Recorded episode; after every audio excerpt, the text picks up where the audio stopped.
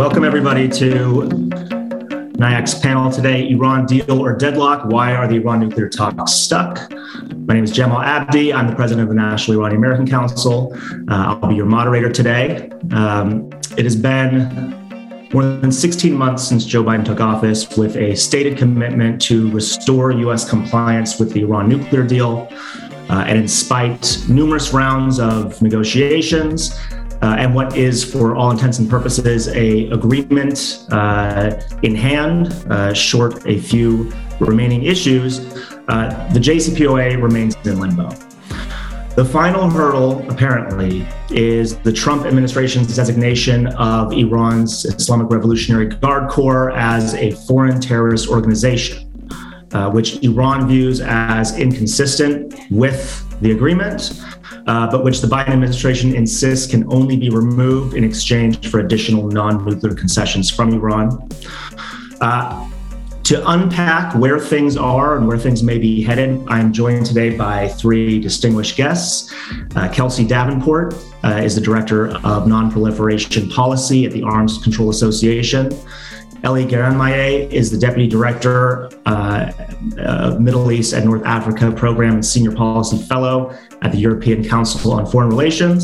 Uh, and Tyler Cullis is Counsel at Ferrari and Associates.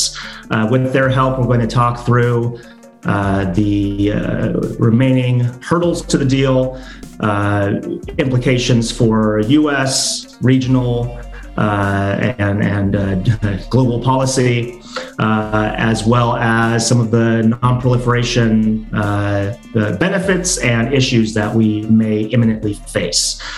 Uh, so to start us off, I want to go to you, Ellie. Um, the E U coordinator, Enrique Mora, is in Tehran uh, right now uh, for what I think he has described as the last ditch effort to try to salvage the, the agreement. Uh, so I'm interested in your thoughts. What is Mora going to attempt, attempt to do uh, with Tehran? Are there creative solutions uh, available? Um, or is this simply setting the stage for the next phase uh, of this adventure, which is uh, a blame game and, and potential deterioration? Sure, Jamal, and thanks for inviting me today. So listen, the E U, in their very special position as the coordinator of the joint commission set up by this nuclear deal, really since uh, twenty seventeen, when President Trump came into office, have been trying to be the go-between uh, from Washington on one hand and Tehran on the other to try and find solutions that can keep this nuclear agreement, preserve it, and salvage its uh, structure.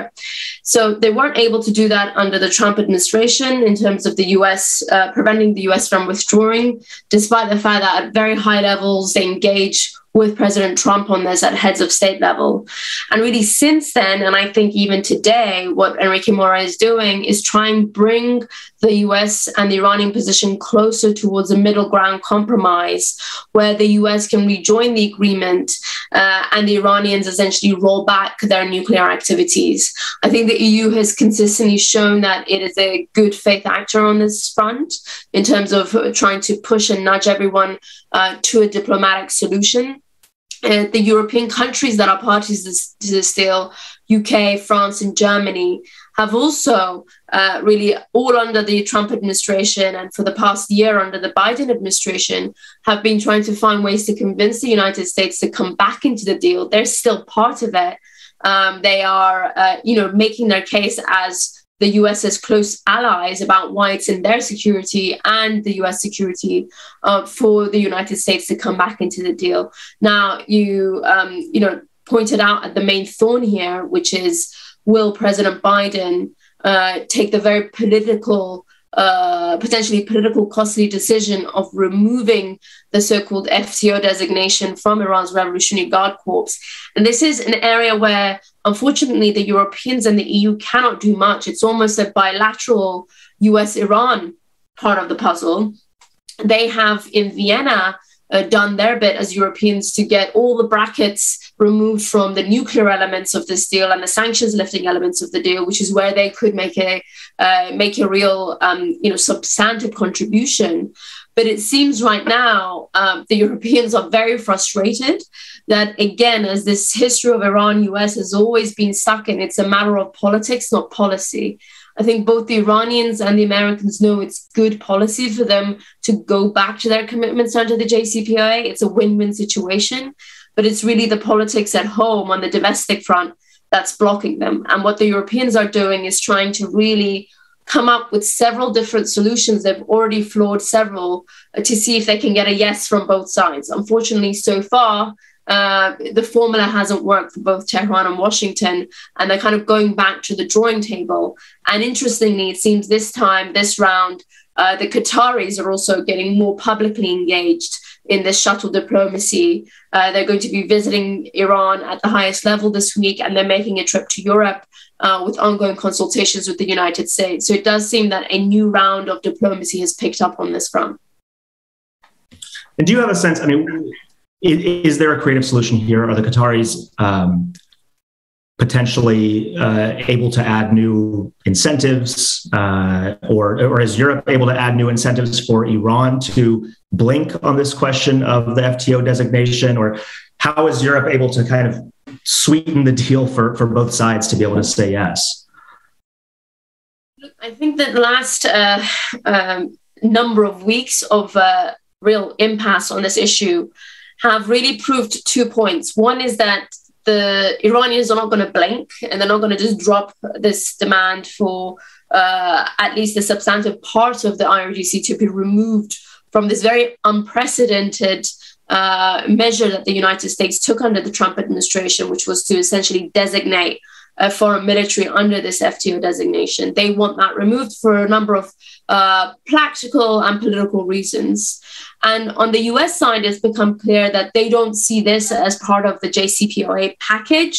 Now, whether that's wrong or right is another point, but the, they've made it very clear now that they want something reciprocal from Iran as part of a quid pro quo. Now, there's been lots of different uh, face-saving formulas that we've thought about, you know, people around this Zoom call, uh, others, uh, you know, everything ranging from, well, maybe we can keep parts of the I R G C as part of the designation that have been involved in the regional uh, activities of Iran, but remove the whole organization, or let's come up with some sort of a package that can be passed at the U N Security Council. Uh, so it's not a bilateral Iran-U S um, measure, but a more uh, international measure that can give Iran some cover.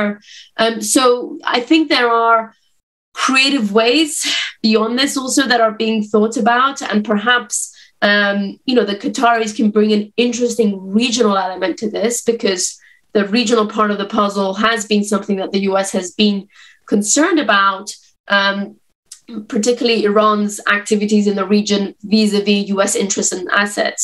So, you know, perhaps there is a give and take that can still be had on this front. Uh, you know, I think for the Europeans, they would love it if the U S and Iran would just find a common solution to this themselves. But it seems that there needs to be help from outside actors to get, get them through to the finishing line on this.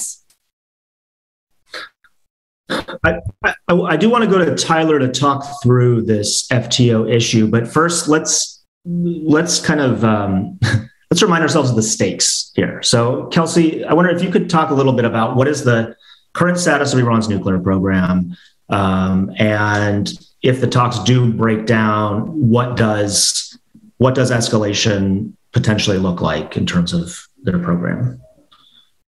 Great. Thank you, Jamal, and thanks to N I A C for hosting this panel. It's great to be here with Tyler and Ellie, and appreciate all of you tuning in to today to listen. Uh, so the current trajectory of Iran's nuclear program really underscores the urgent need to restore the J C P O A and its limits and intrusive monitoring. I mean, if we look at where Iran's nuclear program is now versus where it was, you know, three years ago when Iran began to violate the deal, or even, you know, back to twenty thirteen when negotiations on the J C P O A really commenced, uh, the threat uh, is much more urgent. And Iran is much closer to a nuclear weapon from a capability perspective than it ever has been in the past. Uh, so just to give you an example, you know, when the nuclear deal was fully implemented and Iran was abiding by all of its commitments, uh, it would have taken Tehran about twelve months to produce enough fissile material for a bomb if the decision were made to do so. You know, now as a cumulative result of Iran's breaches, uh, that time frame is down to, you know, about two weeks, and it will continue to, to decline even more. Uh, so we're very close to the point where Iran could make the decision to produce enough fissile material for a weapon, uh, and international inspectors may not be able to detect that. Uh, they could try to dash to this point uh, between inspections. Now, if Iran gets to that point, you know, it would still take them another one to two years to, to weaponize. Uh, but it's in producing the fissile material that you have a window to try to kind of detect and, and, and disrupt the dash for a bomb. Uh, when you have a window to actually act diplomatically to try to, you know, roll Iran back. Uh, so my fear is that if we don't restore the J C P O A and we fall into that undetectable breakout period, uh, the risk of, of the United States, uh, more of a risk of Israel, you know, trying to take military action or engaging in acts of sabotage to roll back Iran's program and increase that time frame uh, begins to increase significantly. Uh, and in that scenario, I think there's a real risk of an escalatory spiral of actions leading to a broader conflict. So the risk really is quite imminent. Um, now, if if the decision were made to, you know, to, to halt talks, or if talks run out of momentum, uh, you, you asked about escalation. And there again, the situation really is, is quite precarious. Uh, Iran could undertake no new nuclear actions, and its program will still continue to pose more and more of a risk. Uh, because as Iran's program advances, you know, it continues to stockpile more enriched uranium and uranium enriched to higher levels. Again, that would allow it to move to nuclear weapons more quickly. You know, Iran also is going to continue, you know, testing its advanced centrifuges, which are the machines used to enrich uranium. And it's likely going to continue experiments with uranium metal, which can be used for nuclear fuel, you know, or for, for nuclear weapons. Uh, all of these activities, if Iran even just continues them, will increase risk because, again, it reduces that breakout and it results in Iran gaining more knowledge about how these processes work. Um, and that's, again, that, that's just if Iran does nothing and sort of stays on the current trajectory. But if Iran wanted to ratchet up t- tensions further, you know, it has escalation dominance in the short term. There are an array of actions that Iran could take to sort of further its nuclear program, and that it could do quite quickly. Uh, I'm sure more quickly than the United States and its partners could try to, you know, reconstitute a diplomatic campaign to, to pressure Iran back into talks, or, you know, reconstitute international support for, for new negotiations. I mean, there are a range of activities that, you know, could be relevant to building a nuclear weapon that Iran could sort of begin some experimentation with uh, under the guise of civil nuclear activities. A lot of these activities are prohibited or strictly regulated by the J C P O A. You know, they could further expand their uranium enrichment capacity. You know, they could reopen the plutonium pathway to nuclear weapons. So again, this just underscores that there's a, a range of activities that Iran could undertake uh, to really ratchet up the, the, the pressure and to make the current crisis, you know, even worse. So to me, you know, that again comes back to this critical point of the Biden administration needing to act, you know, with, with more urgency and with greater political courage uh, to restore the deal now, because this is the best opportunity we have to roll back Iran's nuclear program, uh, to reintroduce intrusive monitoring and verification, and to ensure that, you know, Iran's pathways to a nuclear weapon, you know, remain verifiably blocked. Can you help help me understand, you know, you say uh, two week, two week breakout, which is not necessarily, that's not, you know, having the bomb, but having the fissile material to be able to uh, produce a weapon.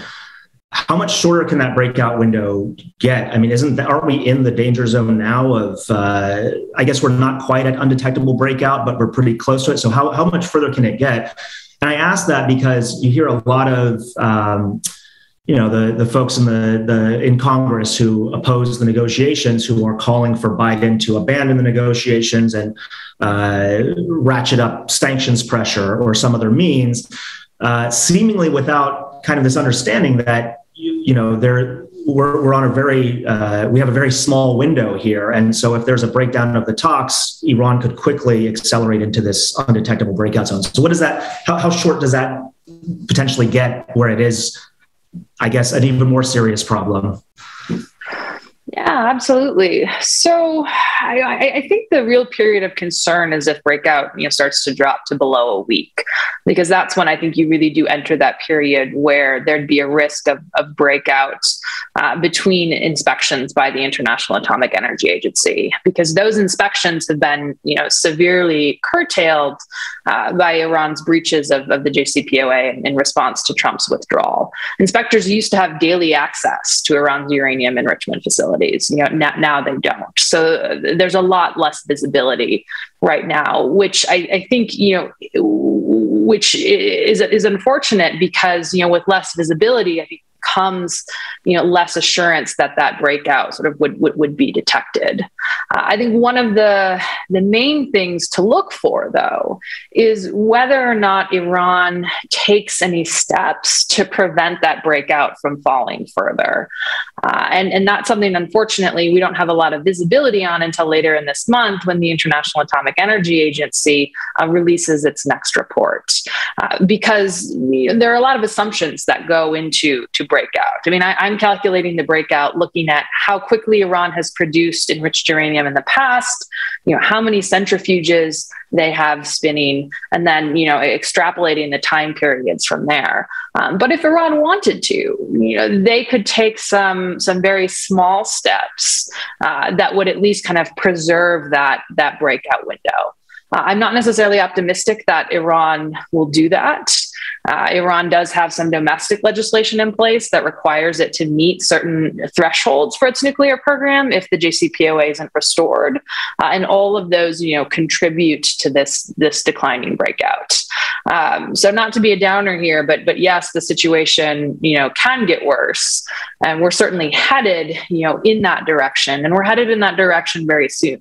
I mean, I think if we don't see, you know, a clear pathway to restore the J C P O A, you know, within the, you know, by, you know, sort of mid, late June, uh, then, you know, we risk crossing that threshold at which, you know, the United States judges that the deal just, just cannot be restored, uh, and it needs to change course. So, so time is very short.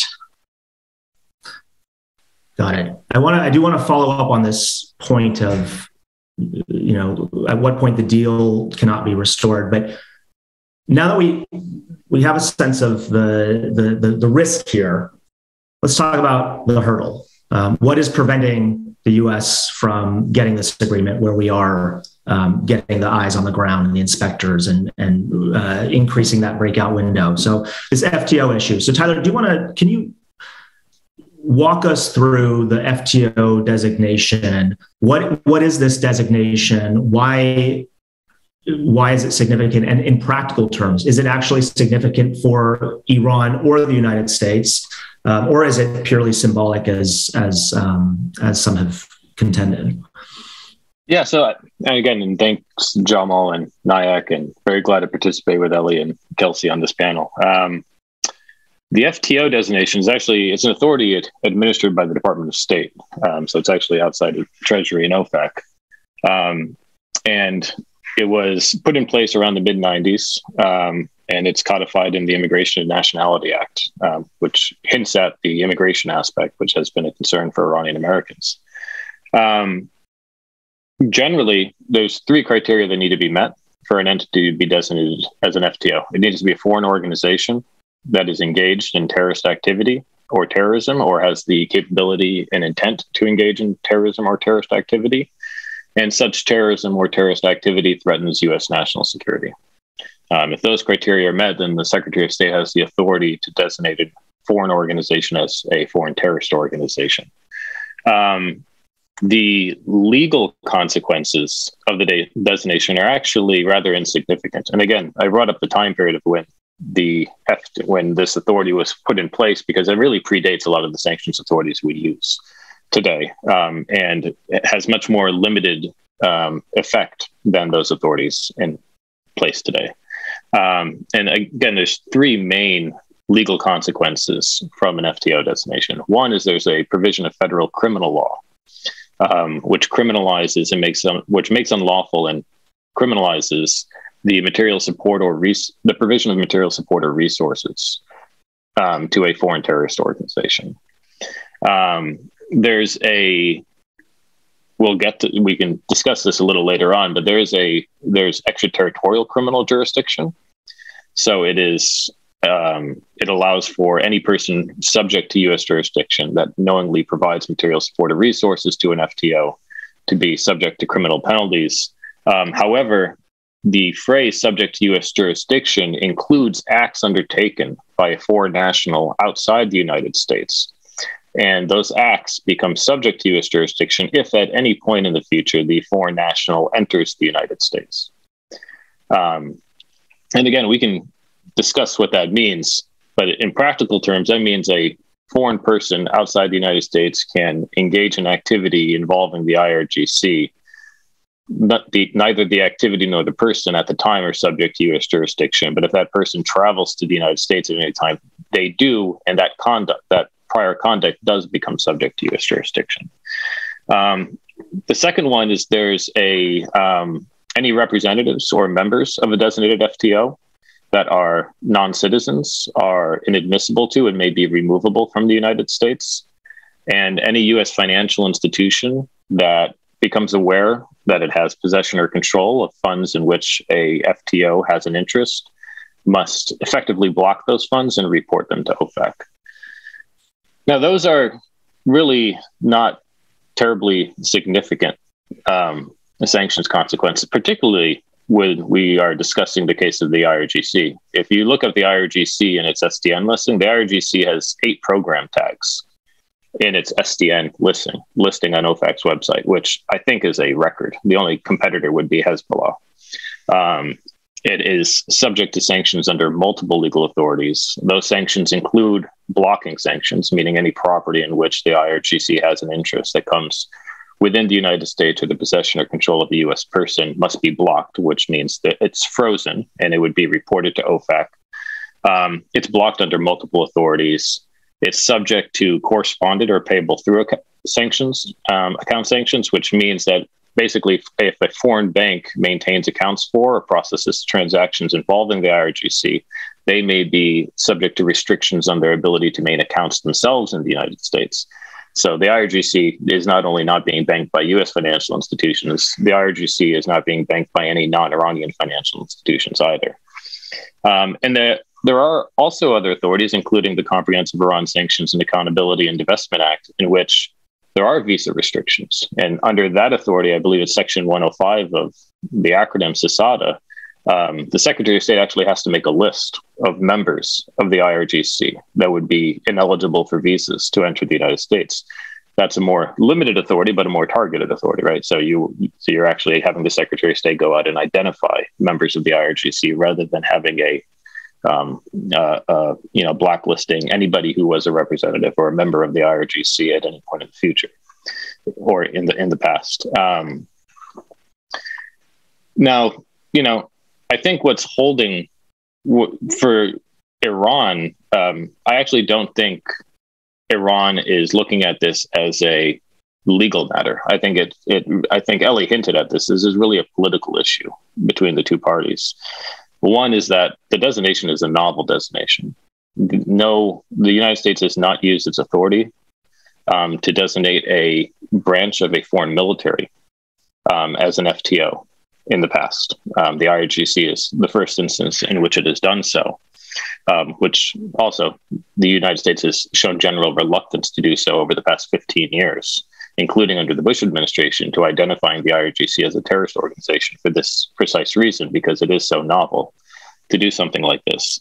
Um, I think Iran, you know, does not like the reputational harm that comes with that novelty. Um, I think Iran has a general grievance that, look, the United States withdrew from the J C P O A.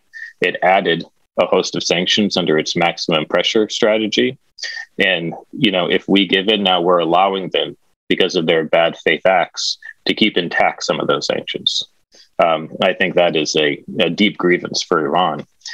And then uh, the third thing, which, you know, I've heard for a long time, but actually came out in reporting this week, which is that, you know, Iran had assumed that the, uh, for a long time, that the I R G C, the F T O designation would be rescinded as part of a renewed J C P O A. And they believed that the United States had adopted that position um, in the negotiations. Um, so it came as something of a surprise for them that this became as something of a last minute hurdle that the United States did not feel as if it had reached agreement on the matter. Um, and the United States believed it needed to extract some concession from Iran before it would be willing to um, lift the designation. Um, you know, and that makes it a real political struggle here, because it's really hard for Iran to give something to, to give something up that it thought it was getting um, in return. Um, you know, again, the legal effect is is hypothetical. I, I will tell you that the people who advocated for an F T O designation of the United States believe the legal effect is real. They, and this goes back to the extraterritorial criminal jurisdiction issue, um, because the I R G C um, has such an influence in Iran's economy. Um, exerts a lot of ownership and control over organizations um, uh, across sectors. Um, it was believed that, you know, the idea of asserting extraterritorial criminal jur- jurisdiction and rendering the provision of any material support or resources defined broadly to the I R G C or its affiliates, um, its a- agents and affiliates, would really inhibit foreign parties from Con- returning to business as usual with Iran, as existed, say, at the um, pre-U S withdrawal period. Um, so, you know, there was a real reason advocates of the F T O designation um, tried to push this through. It was, again, believed that this would be a deterrent to foreign business re-engaging with Iran. I don't think it actually works out that way. Um, I don't think many people outside the United States or even inside the United States are aware of this, of the, of the potential consequences. Um, I don't think there has been, I can't think of a prosecution, certainly not in the Iran context. I, it's really hard for me to think of a prosecution of a foreign national conducting acts outside the United States who traveled to the United States at some later date, and there was an indictment waiting for him and he was arrested and brought to trial. Um, I don't think there has been a case like that. So again, the that legal consequence is somewhat hypothetical. And I, you know, it's hypothetical. It could do a lot of damage to Iran. I don't think it will do it. But, and I also don't think that's why Iran is um, as aggressive as it is at the table. From the United States' side, very quickly, you know, there's no benefit to keeping the I R G C intact. And, you know, stri- curiously, the Biden administration has been using this as a talking point, even as it is decided that it needed to extract some extra concession from Iran before it would be willing to lift um, the F T O designation. You've seen this from Secretary Blinken, where he has remarked, he made remarks before Congress itself saying, you know, the F T O designation does not add any legal consequences um, that are not already covered via other sanctions authorities um, or other sanctions imposed on the I R G C.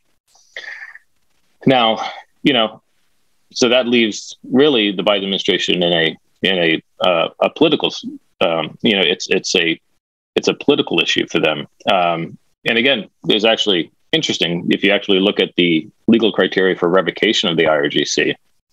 Um, you know, one of those legal criteria is, well, if they stop engaging in terrorist activity and they no longer meet the criteria for designation. But the Secretary of State can also revoke the I R G C's F T O designation if he decides it's in the national security interests of the United States. Um, and he can also do so for any other reason.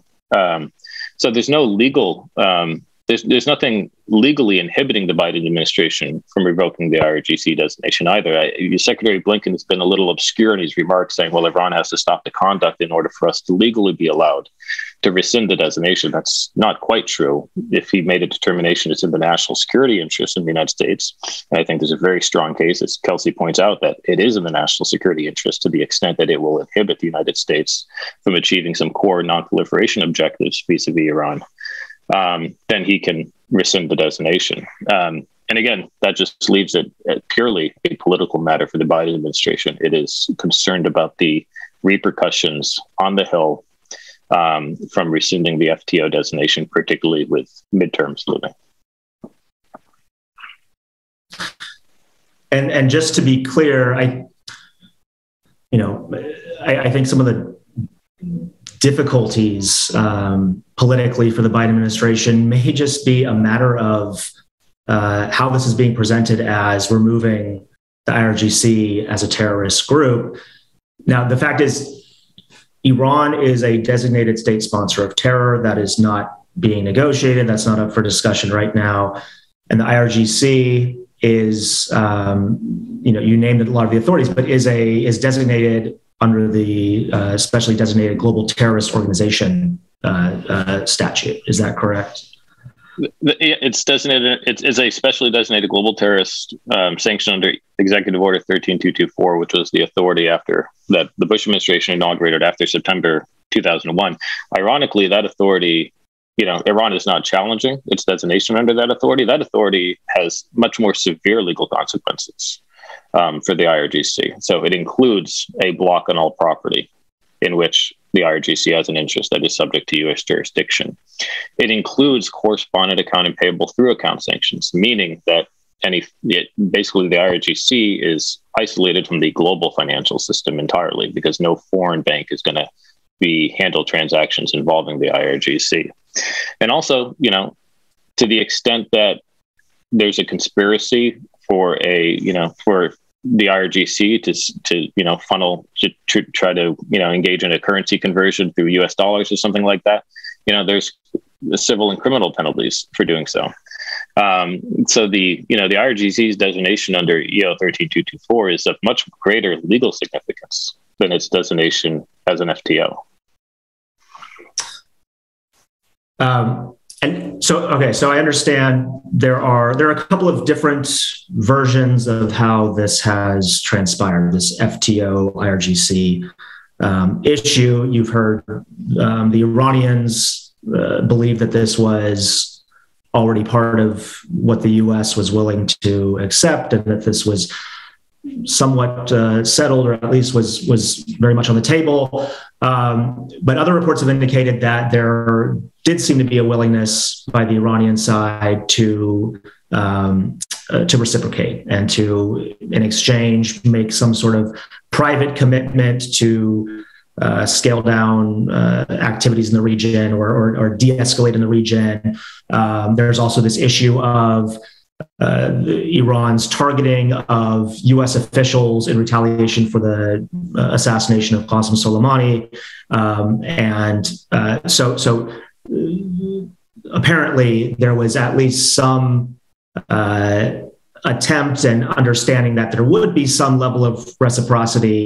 Uh, but when it came to uh, demands that, you know, Iran make those public or make more firmer, com- make more firm commitments, Um, that this began to break down. Uh, and, and so I'm curious, with so much at stake for, you know, for the U S, but also for Iran, um, sort of what are the political calculations on the Iranian side? Uh, why is this a no-go? Why is Iran willing to scrap this entire deal um, because of this I R G C designation when, compared to the other terrorism designations in place, it's actually uh, somewhat meaningless. So, Ellie, I, I wonder if you could talk a little bit about what's happening inside of Iran. What are the political calculations of the negotiating team of the Iranian system um, and sort of also po- popular opinion? We know that um, there have been recent moves that are going to uh, make life even harder for Iranians as subsidies for uh, various government subsidies on, on you know, food and and, uh, and other things are beginning to be lifted. So what are the calculations inside Iran? What are the dynamics right now that may be constraining their ability to make this important decision? Jamal, I mean, I think the number one question on top of uh, their minds is, does the Biden administration and President Biden himself actually want this deal to go through? Um, this was a big question mark when President Biden came into office, when we had the previous government of President Rouhani there, who was really ready and gearing to go to push uh, this deal um, through to the finishing line for the U S to rejoin the agreement. Uh, unfortunately, that wasn't feasible. Uh, and in Tehran, the view was that the U S really dragged its feet in this in the first few months of being office in office and gave a number of different justifications for that. Now, it seems what happened then is that in Iran, when the new administration uh, came into office uh, from the Raisi government side, they also came in with uh, issues that meant that the negotiations hit a wall to begin with, very maximalist positions. But since November, um, really, there's been a much more uh, realistic tone from the Iranians, and they feel that they have now conceded on several major points that they um, had in mind at the beginning. One was uh, to have some sort of a guarantee, uh, you know, not in writing, maybe implicit, um, that the U S, the next U S administration would not withdraw from the agreement. And, you know, back in the Obama time, when uh, senators like Tom Cotton wrote letters to, uh, quote unquote, the Ayatollahs of Iran to say that a Republican president would withdraw, we would all laugh and say this had no credibility. And actually, we now know this is very, very likely that if a Republican does take over, they could very easily undo any deal that President Biden goes to. So this is a major concession from the Iranian perspective that they've given in on in return for having at least, let's say, eighteen months to two years of sanctions relief that they can bank on under the current Biden administration. The second point where they feel like they have made a major concession is on the point of damages, getting damages from the United States for the billions of dollars of worth of particularly oil trade that they lost out on. Um, even when the U S withdrew from the deal, for a year, Iran was abiding by its full commitments. Uh, and so when the when the oil sanctions really came in under Trump, that's when we saw Iran um, starting to leverage up its nuclear activities for a potential negotiation. And this has been a major issue of, can Iran be compensated for that cost it paid? And it's continuing to pay right now, because let's face it, every day that passes by, they are still facing the maximum pressure campaign in terms of uh, sanctions policy, at least on paper. So th- these are two major political points that Iran feels that it has already given away. And it has almost, um, again, uh, U S and Iran are always um, stuck in this ideological uh, game that they play with one another. And this issue of the F T O designation has become one of the issues where they want to test almost the Biden administration's seriousness to get back into this deal and offer sanctions relief to Iran. And the sense is from the Iranian side that they have accepted to take major uh, political blows at home uh, for going back into this deal under what they view as quite favorable terms for the American side.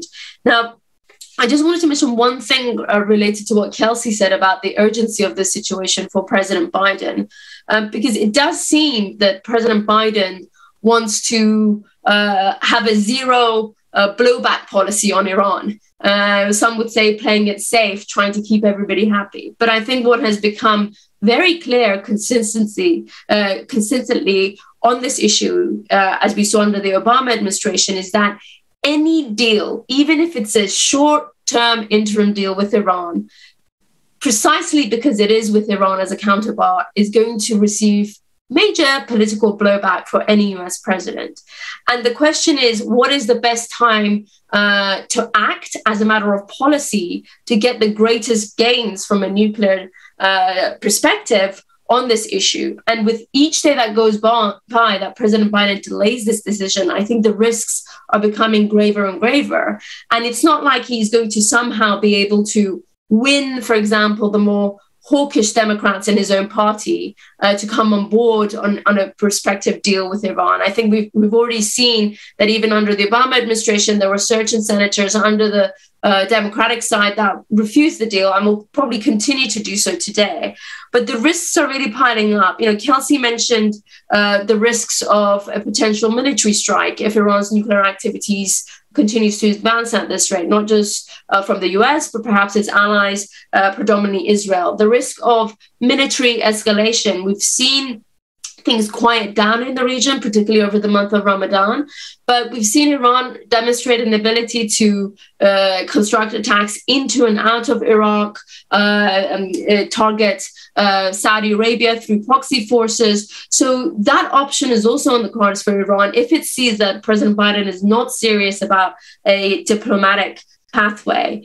President Biden promised to, to do a course correction on the nuclear agreement. He, he had a Democratic Party platform supporting him on this, and he's failed to deliver. And I, I think those are going to have, uh, those steps are also going to bear a cost for him.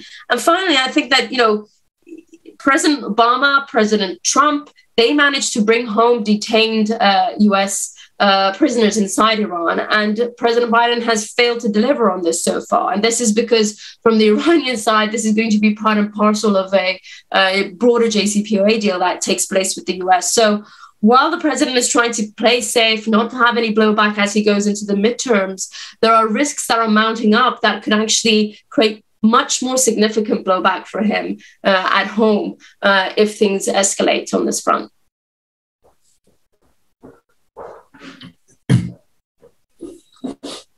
Jamal, if I could just jump in on that. I mean, I, I completely agree with, with everything that Ellie just said about uh, the cost calculus, and to just put, you know, an even finer point on it.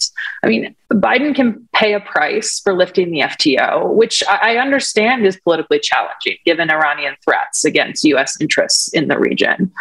But he can either pay a price for that, or he can pay a far higher price for being the president that ar- allowed Iran to come to the brink of a nuclear weapon, or started a war to try and stop that.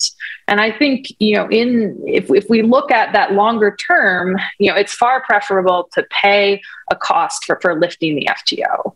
Uh, and also, just to, to bring this back to, you know, to the J C P O A itself, you know, we shouldn't forget that the J C P O A was narrowly designed to be a nuclear agreement uh, to address a decades-long nuclear crisis, in part because every problem that the United States has with Iran gets exponentially worse with the threat of a nuclear-armed Iran hanging over it. So we have other tools to address Uh, regional tensions with Iran. We have other tools to address our concerns about the I R G C.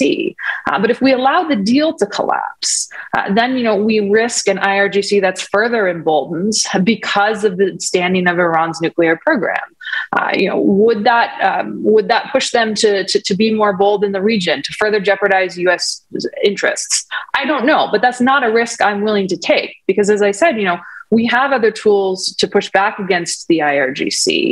Uh, we don't have another good option to address the nuclear crisis. I mean, restoring the J C P O A, you know, is the only viable option at this time, you know, to provide that longer-term guarantee that Iran's pathways to nuclear weapons are blocked.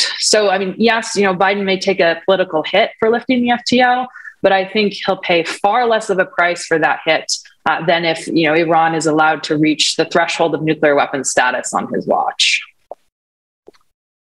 Yeah, if I could jump in too, Jamal. Yeah. Yeah, I mean, I absolutely agree with everything Ellie and Kelsey have said, and it, it is perplexing that the Biden administration has not been able to make the same kind of calculation that we're laying on the table right now. You know, the the I think even a, a deeper irony about the Biden administration's fear of paying a political price over rescinding the F T O designation is that the Biden administration is going to pay a political price for rejoining the J C P O A, no matter what. That political price was built in to the manner in which Trump withdrew from the J C P O A and reimposed sanctions um, accordingly. You know, remember the sanctions wall, the idea behind the sanctions wall, which was kind of the, you know, the concept on how Trump, the Trump administration imposed sanctions on Iran after its withdrawal was that, you know, we're going to take authority. We're going to take, we're going to reimpose sanctions that were pro- previously imposed for non-proliferation reasons, and we're going to impose them on terrorist grounds now. And that included major Iranian financial institutions, major Iranian, you know, major players in, in Iran's, you know, industries, Um, who were designated under terrorism authorities. The idea being that the Biden administration, if it wants to rejoin the J C P O A, is going to have to bite the bullet and pay a political cost for doing so, because opponents are going to attack them for lifting for, for list, lifting terrorism sanctions in order to get back in the J C P O A. The I R G C issue is just the latest proxy in this fight. Um, you know, if if they if Iran agreed, okay, we'll relent on the I R G C issue. You, you can keep it in place. You know, do we have? Is there any idea that the political blowback is going to be any anything different than what it's going to be? Because, you know, as soon as we see in the annex the names of the you know, Iranian financial institutions, um, Iranian businesses, et cetera, that are, are removed from the sanctions list and that are designated under terrorism authorities. The exact same political, you know, the exact same political fight is going to happen on Capitol Hill, no matter what. We have a little bit of time for some audience questions, and I want to, um, the, the first issue actually I wanted to get to uh, with Kelsey is how, how long can this drag on in limbo? Um, how long can, you already stated, if Iran continues at the current pace, things are going to get very bad uh, relatively soon. Um, is there a sense within the Biden administration that this is not as urgent as as we've discussed? Is there a split about maybe Iran's willingness to to, to go to that next level? Um, and and then I, I'm also curious, you know, for the past fourteen, sixteen months, um, there's been this talking point um, from the Biden folks that, you know, at some point the utility of the deal is going to expire. Iran's program is going to Uh, get become sufficiently advanced that the J C P O A will no longer be valuable. Um, I, I've never quite understood that rationale, but I wonder if you could give us some sense of what the what the timeline really is for these talks to to, to be able to conclude with an agreement. Sure. So to perhaps take that last part of the question first, you know, one of the common arguments against restoring the J C P O A is that It, it's going to expire, and that, you know, we've already wasted so many years. You know, why rejoin a deal that's that's um, you know who, whose limits you know will will, will sunset? Uh, and, and I think that's a very poor argument against the J C P O A, because there are significant uh, provisions within the deal that are permanent: the monitoring and verification, the prohibition against certain activities related to weaponization. Uh, so, you know, putting these measures back into place alone would have significant non-proliferation value. Uh, but where I think the administration is coming from when it makes that argument about diminished value is that, you know, Iran has embarked into some new areas of research and development surrounding its nuclear program. Uh, in terms of, you know, how it's enriching uranium, uh, the machines it's using to enrich uranium, and some of its uh, techniques for manufacturing nuclear fuel. Uh, and as Iran masters these new capabilities, it changes our calculation of the routes that Iran could take to nuclear weapons uh, if it tr- made the political decision to do so, uh, and how quickly Iran could pursue nuclear weapons. Uh, so that raises the question then, you know, given this new reality about Iran's nuclear program, you know, is the J C P O A a sufficient bulwark against those new routes and pathways? Uh, so the longer Iran engages in these research and development activities, I think the more difficult it becomes to answer those questions. You know, personally, I think the threats from those new activities can be mitigated at this point uh, because they ha- Iran has not been engaged in them that long. Uh, it hasn't mastered these capabilities, and the other restrictions in the J C P O A Uh, are so strong um, that, that, that those threats can be managed. Um, but as I said, you know, as time passes, you know, that calculation, you know, could could change, and it could change for the administration. Um, but I think, you know, most concerning for the administration, you know, is that undetectable breakout period, uh, because that's the point at which, you know, the concern arises, you know, could Iran produce that fissile material for a bomb? Um, divert it from a declared facility to an undeclared facility uh, and pursue weaponization activities that are much more difficult to detect, you know, using traditional sources of intelligence. Uh, so, you know, when the United States says that the, the time is short uh, to restoring the J C P O A, I think they're largely referring to that breakout.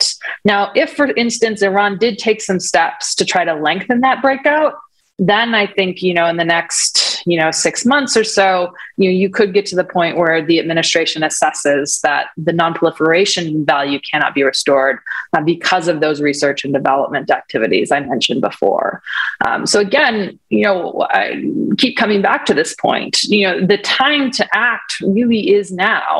And the time to take bold political, you know, to take a bold political stance, you know, for the Biden administration is now, because this is the best chance to roll back the program, uh, to to return, you know, more intrusive international inspections and, and, and monitoring, because, you know, if, if we wait, you know, there may not be a good deal to go back to.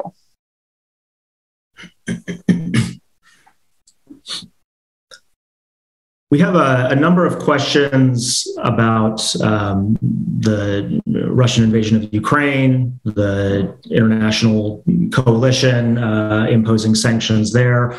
Uh, so I, I would like some general, you know, any observations you have about how the situation has changed and how this may, um, you know, hinder or, or potentially help. I don't quite see that, but the, the potential for an agreement. Um, you know, uh, A, a few months ago, um, the talks were stalled because uh, Russia wanted to ensure that uh, the lifting of sanctions as part of the J C P O A would uh, uh, not interfere or not be interfered with by the sanctions imposed on Russia because of their invasion. Um, uh, and, and, you know, uh, whether those were serious concerns or a leveraging and stalling tactic uh, can be debated. But When, once that happened, the sort of anti-Iran deal echo chamber, uh, who has been shifting messages every couple of weeks for the latest, uh, to, to tack on to the latest uh, crisis, uh, started calling this the uh, the, the Russia-Iran deal, uh, as if this was an agreement that was in favor of uh, Vladimir Putin, some even suggesting that Putin was negotiating the deal. Um, I think these are, you know, kind of shameless and, and fact-free arguments. Um, you know, my interpretation would be that, and I'm interested in what the panel thinks, you know, Russia probably has a, a incentive to actually not have an agreement, to have a Iran that is isolated and does not have incentives and abilities to engage uh, with the, with the West. But I wonder, for the panelists, what is your sort of interpretation? How has the Uh, crisis in Ukraine impacted these talks? How does it um, uh, how does it bode for coming to a conclusion uh, with an agreement? I can take a stab first at this question. Um, so, look, from my perspective, there's no doubt that uh, the tensions, particularly between the West and Russia, are adversely impacting the ability to push things forward. You know, you mentioned the eleventh hour spanner in the works from this Russian public demand, uh, you know, which the Iranians had to then go to Moscow to to get clarification and try and uh, patch things up and, and push the Russians away from this position that could muddle uh, the works even further for Iran to get sanctions even from the United States. To my understanding, you know, precisely because currently the problem is between the U S and Iran on this issue, uh, the political decisions, there hasn't been a huge amount of talking done at a technical level between, uh, let's say, the Europeans, the, the, the Russians, and the Chinese. Um, it is, however, um, clear that things have become more complicated, let's say, at the U N Security Council level even, to, for the West and Russia to work together on different conflict scenarios, let's say Libya or Syria. It's become th- people are just sticking to their positions even more so, and there's less room for middle ground. Now, the only hope uh, that we, we have on this front is that, looking back at the recent past, even under the Obama administration, the U S and Russia were able to kind of ring fence the J C P O A away from their broader tensions. At the time, it was over Crimea, it was over Syria, and they saw a joint uh, interest to contain Iran's nuclear activities. And, and, and Russia even saw, you know, some political, economic advantages to being able to more freely re-engage in Iran. Um, but right now, Um, it seems that, uh, you know, the Cold War mentality is back in both the Kremlin, the, the, the White House, and various European capitals. So this could, uh, you know, open the space for more spoilers, even if they, even if the U S and Iran are able to get beyond this F T O designation issue. You know, there are very interesting conversations going on, for example, between uh, Israel and the Russians on the regional issues, and probably more broadly, uh, which no doubt will include Israel's interest on this uh, J C P O A nuclear deal. So I would say there are there are some in Tehran that are very suspicious of how Russia could make its move.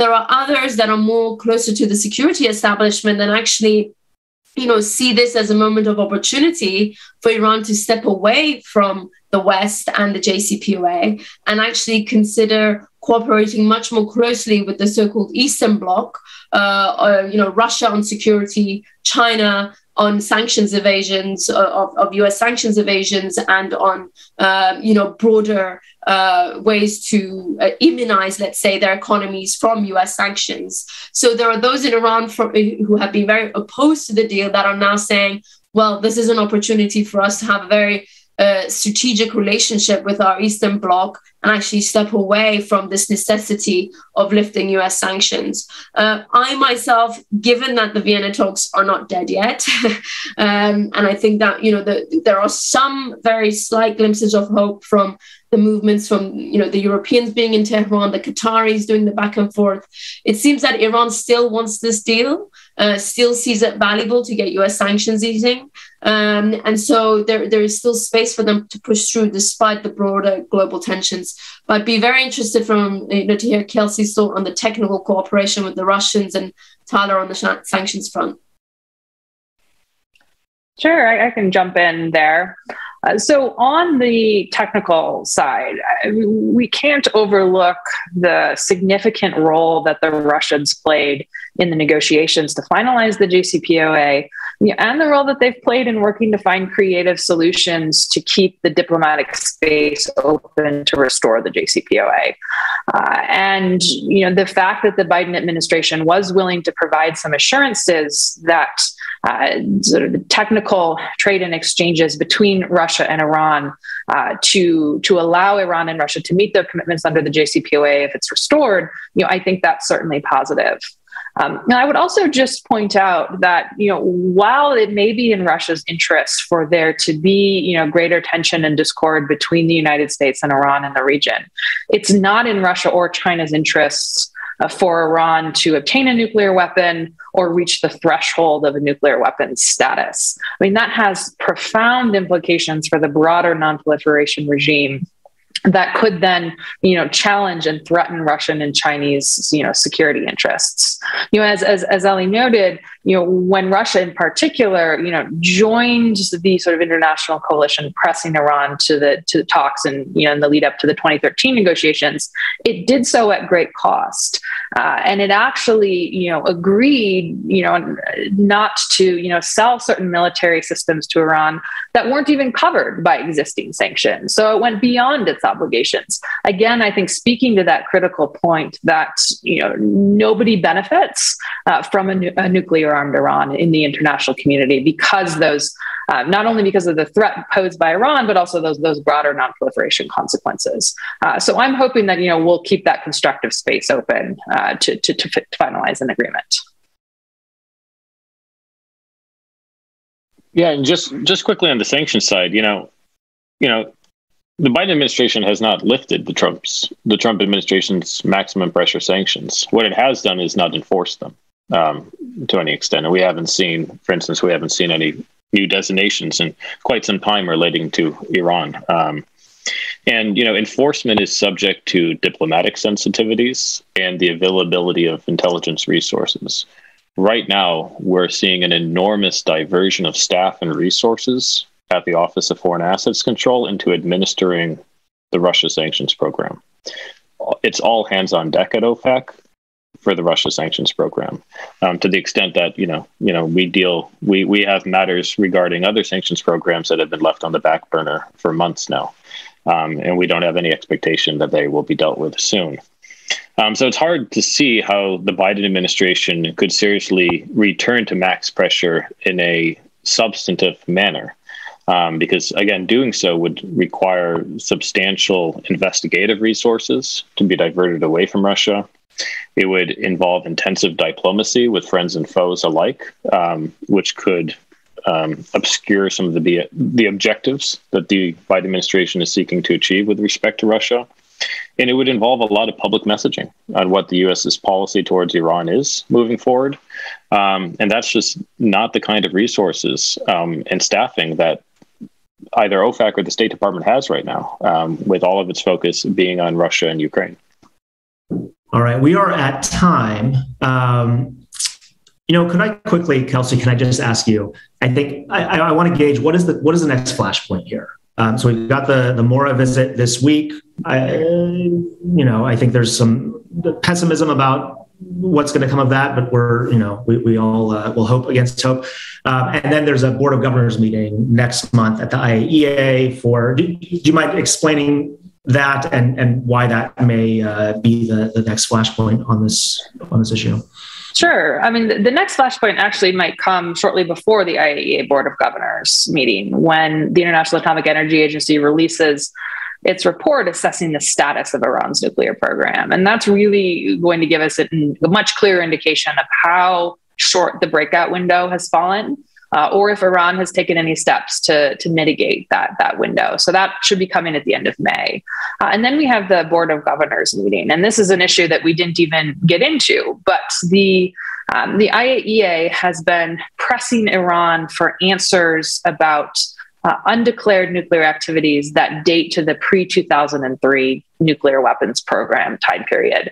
Uh, these aren't current activities, uh, but there is serious evidence that Iran did not declare all of its nuclear materials and activities to the agency as required from that period. Uh, and Iran's really been dragging its feet on that investigation and, you know, failing to fully cooperate with the I A E A. Uh, so if the I A E A, you know, determines ahead of that Board of Governors meeting that Iran's cooperation has not been sufficient, I think, you know, a number of states on the Board of Governors, including the Europeans and the United States, you know, are going to have to look at pushing for an official cent- censure of Iran, essentially condemning Iran for failure to cooperate with, with the I A E A. You know, that's necessary to maintain, you know, the global safeguards regime. Uh, but it could result, again, in an escalatory spiral. Iran, I'm sure, will feel pressured to respond in some way. Uh, so again, you know, I feel like I keep coming back to the same point here, but I really do think it is critical to emphasize just how short the time frame is and how critical it is that, you know, Washington and Tehran, you know, move with greater urgency to try to resolve it before these flashpoints risk collapsing the opportunity to restore the J C P O A. Friends, thank you so much for joining us. Ellie, Kelsey, Tyler, uh, thanks for your thoughts and analysis. Look forward to continuing this conversation uh, with this with this urgent, uh, you know, ticking timeline that we have.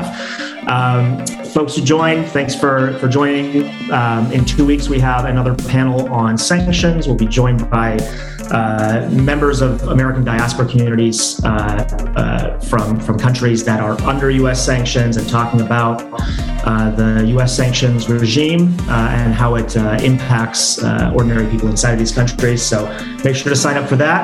Um, hopefully we'll have some good news uh, Uh, soon on the nuclear talks, but we'll continue our work uh, for better or worse.